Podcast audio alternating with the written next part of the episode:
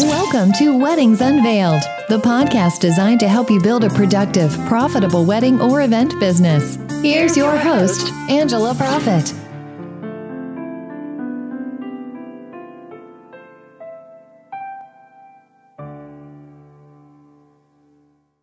Hi, y'all. It's Angela Proffitt, your event and productivity therapist, coming to you from the heart of Music City in Nashville, Tennessee.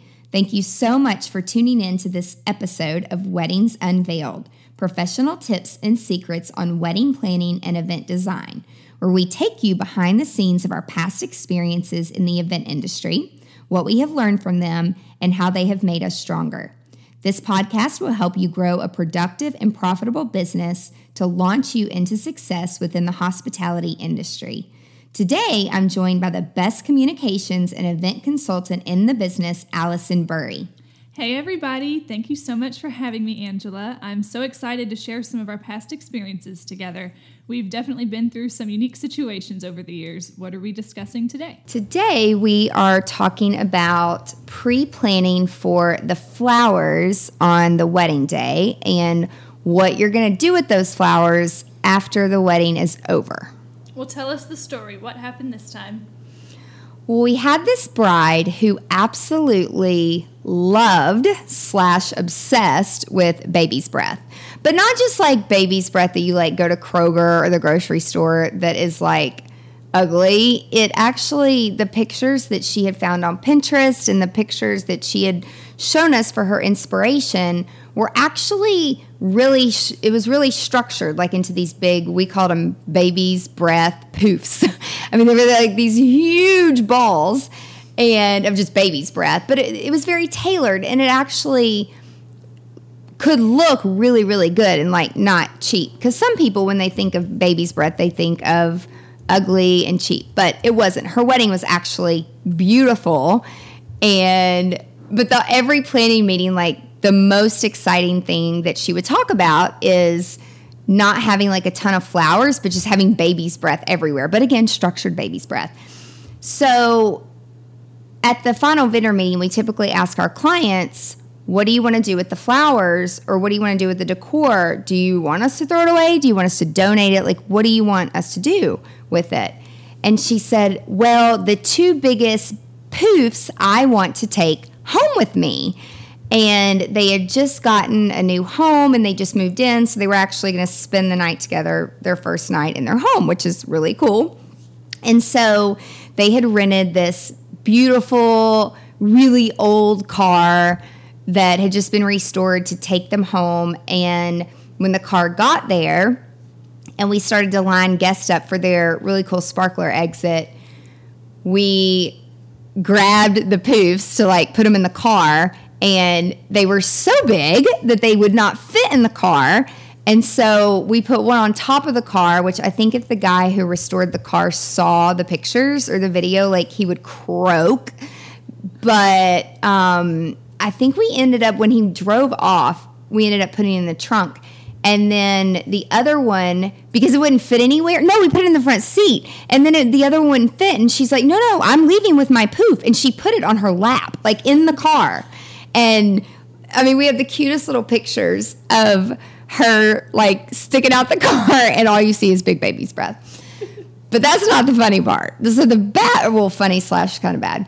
So their wedding night, they wake up the next morning, and the groom, who is so precious, so sweet, they were just so in love, woke up to like a broken out face, couldn't breathe like they figured out on their wedding night that he is highly, highly allergic to baby's breath. And so, I mean, she definitely let us know, but we had no idea, and neither did he.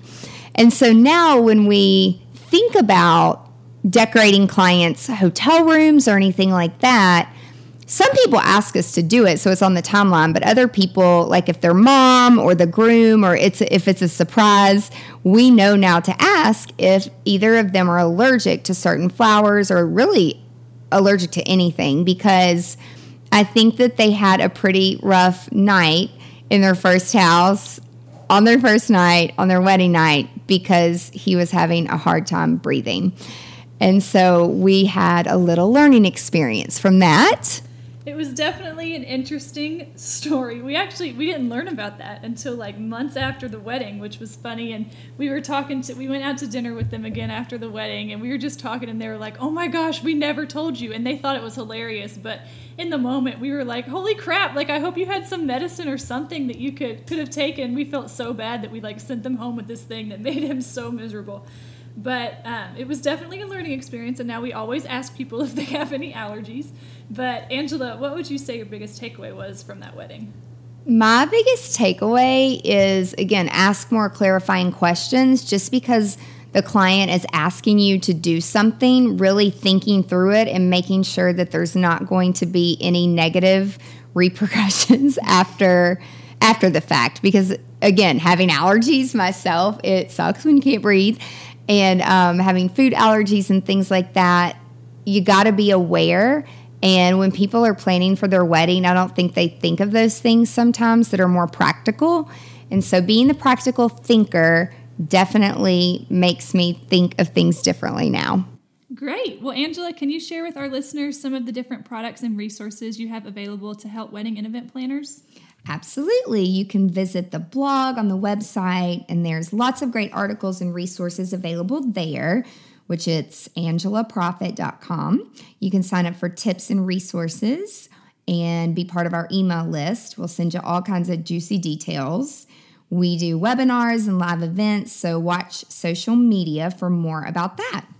Awesome. Well, Angela, thank you so much for sharing your valuable advice with us today. I can't wait for next week to tell more of our incredible experiences together.